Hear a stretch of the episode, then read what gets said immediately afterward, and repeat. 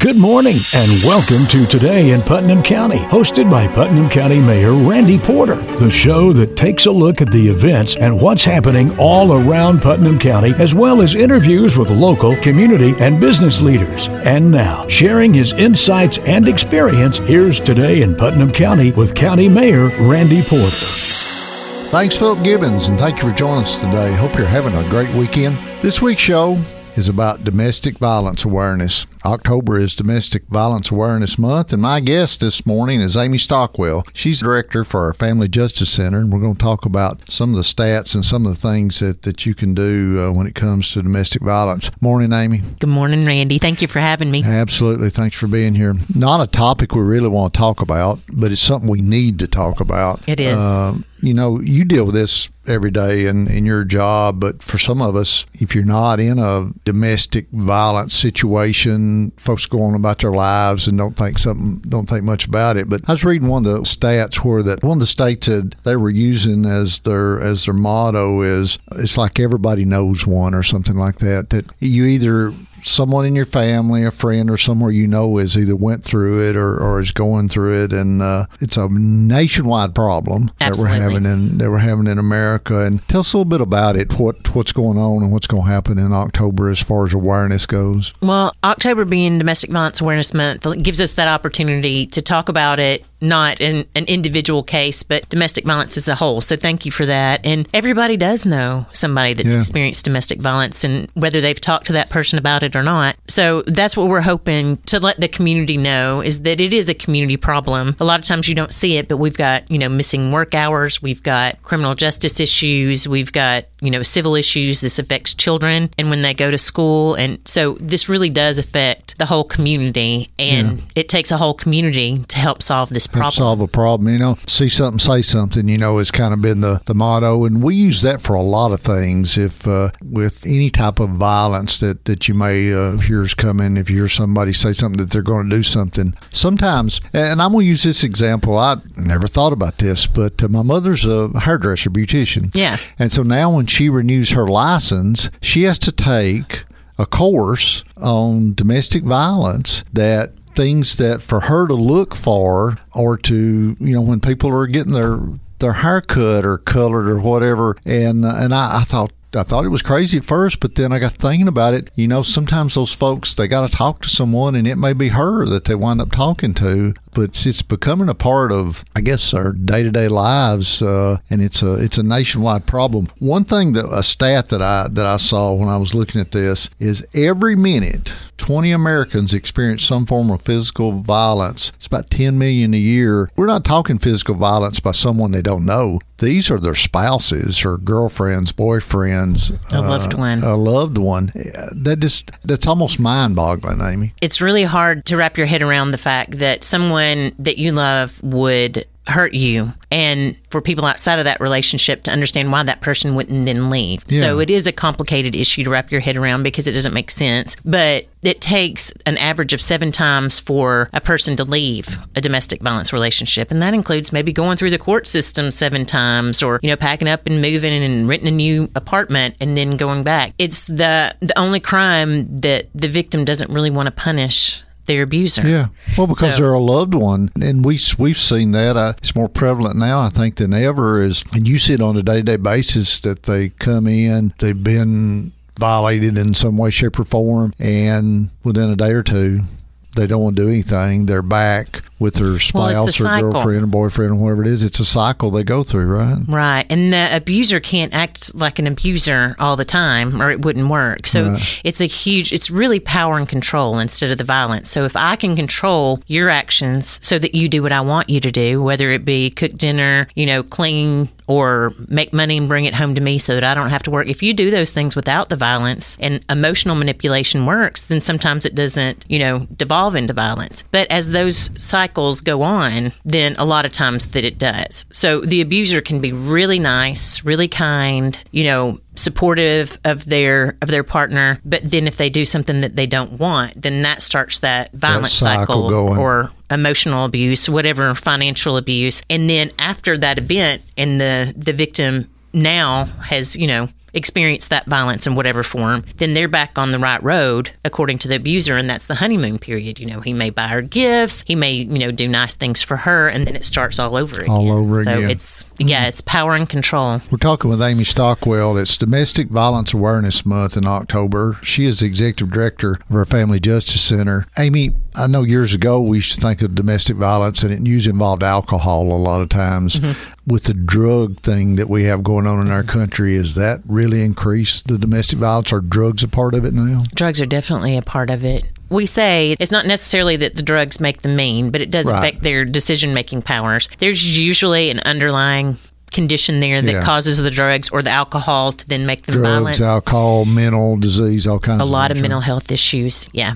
Right. Yeah. They aggravate those causes of wanting to pow- use power and control on somebody else. I saw in some other stats 20,000 phone calls to domestic violence hotlines nationwide every year. That's a lot of calls. It's a lot. Uh, and and the, the thing that really got me was one in every 15 children are exposed or witness some form of domestic violence. Seeing their moms or dads or, or whoever it might be, someone in their family being a victim of domestic violence, that's sad. It makes them infinitely more likely to be a victim or an abuser as well. And that's part that carries on from generation to generation, doesn't it? Until It does. That's that's sad. I was looking at stats. Tennessee has always been up in the top ten, hadn't Yes. it, for this? I think we have fell out now, which is a good thing. And and I was surprised that the I guess the state that had the highest is Kentucky, forty five point three percent. they're either doing a better job recording their domestic violence incidences or They really I- got a major problem. they got a major problem. Yeah. Uh, Nevada was second. I saw with 43.8. Some of the states, New York was low, 31%. You would think with that population of New York and all they've got going on there, now that would have been higher. The Dakotas, North Dakota and South Dakota were the two of the lowest. South Dakota only had 27.8. Washington, D.C., of course, not a state, it's a district, 24.4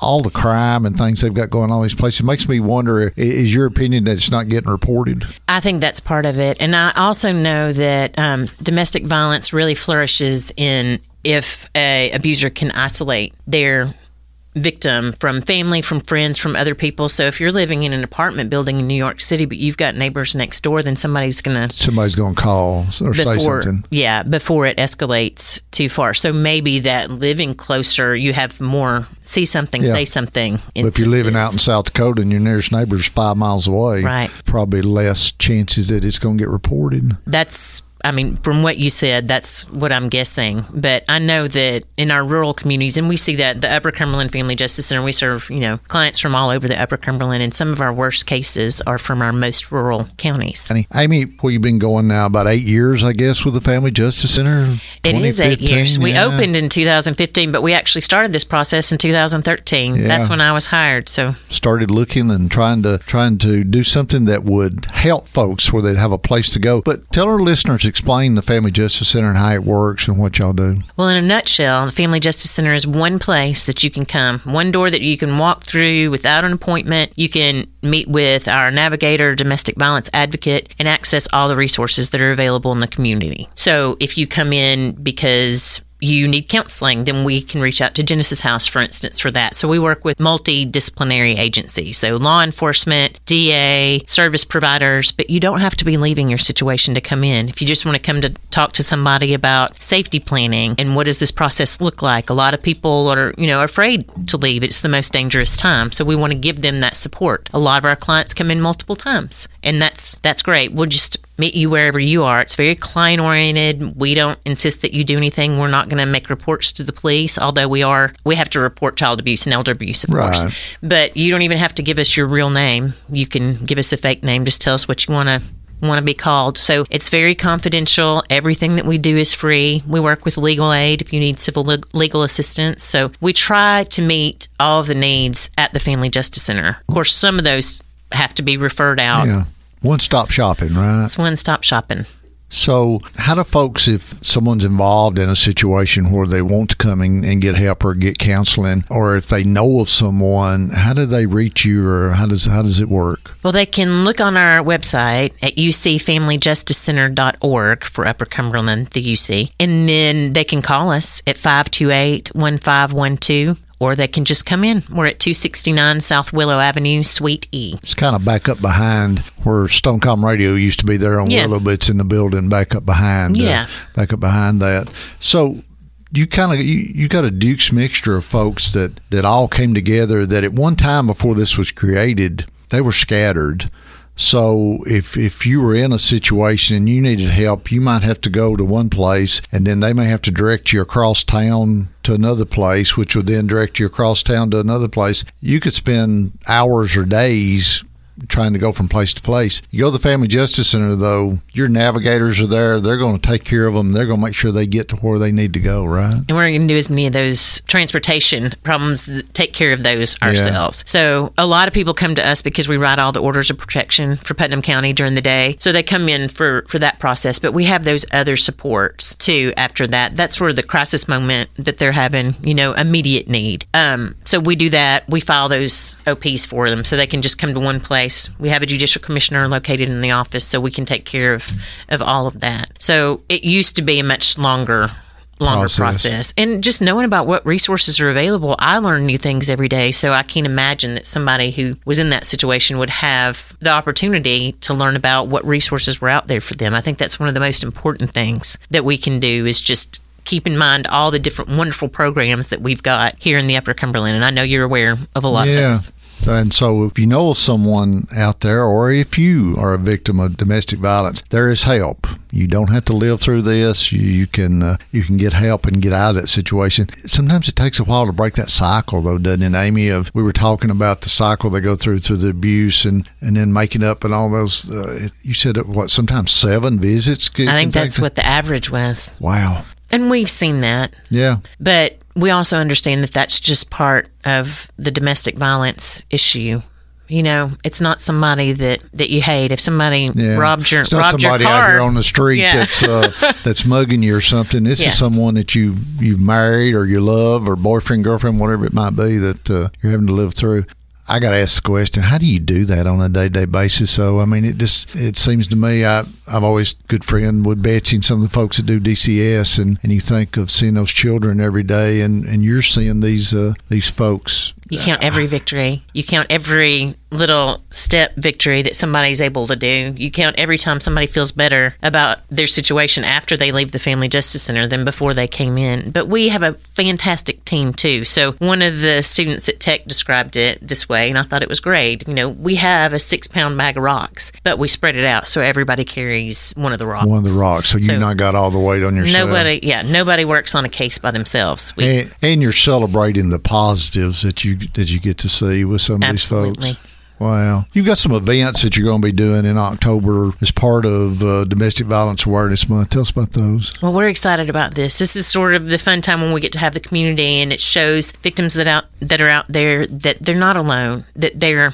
is support. So we're going to do a social social media campaign for October, and we're going to ask people if they want to show their support online to um, paint their ring finger purple, and then they can um, show it. Hold we're holding it up. One in three women will be victims of domestic violence in their lifetime and one in four men. Either way, you want to do it. You want to just share that on any social media site with hashtag DVAM for Domestic Violence Awareness Month. And you can tag the Family Justice Center if you want to. Wow. So we're going to do that the whole month. And then we've got some specific, we're going to partner with Tech to do a Love is Respect event. We're going to paint fingers there too and ask the students to come out. They can wear a sticker if they don't want to Don't want to paint their yeah, finger. we understand that.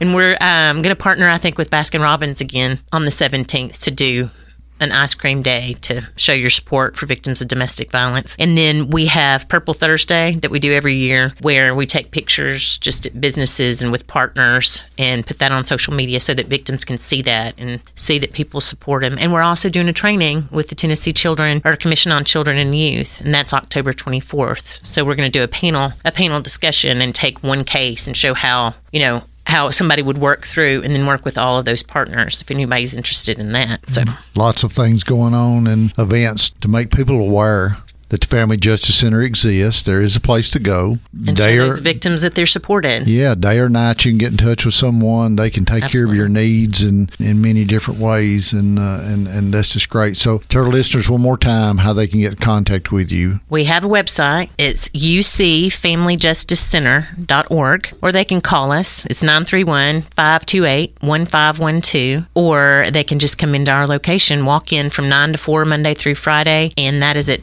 269 South Willow Avenue, Suite E. So there's help out there, folks. Talking with Amy Stockwell this morning. She's our Family Ju- Family Justice Center a director. But domestic violence is a nationwide problem, and many families, individuals' lives are destroyed by this uh, horrific problem. And the key to it is education, reporting. So if you know someone in a domestic violence or abuse situation, please report it. Thousands of people are abused each year that go unreported, and they need help. So uh, Family Justice Center is there, funded by grants and the fines off the court system. Very little tax dollars go into that. Y'all do a great job, Amy. That's right. The commission allowed us to take the victims assistance assessment, so that's how we match our grants. Yeah. yeah. So y'all do a great job. Thanks for being on the show. Appreciate you. Thanks, Randy. We appreciate you. We got to take a break. Coming up next. You've been listening to Today in Putnam County, hosted by Putnam County Mayor Randy Porter.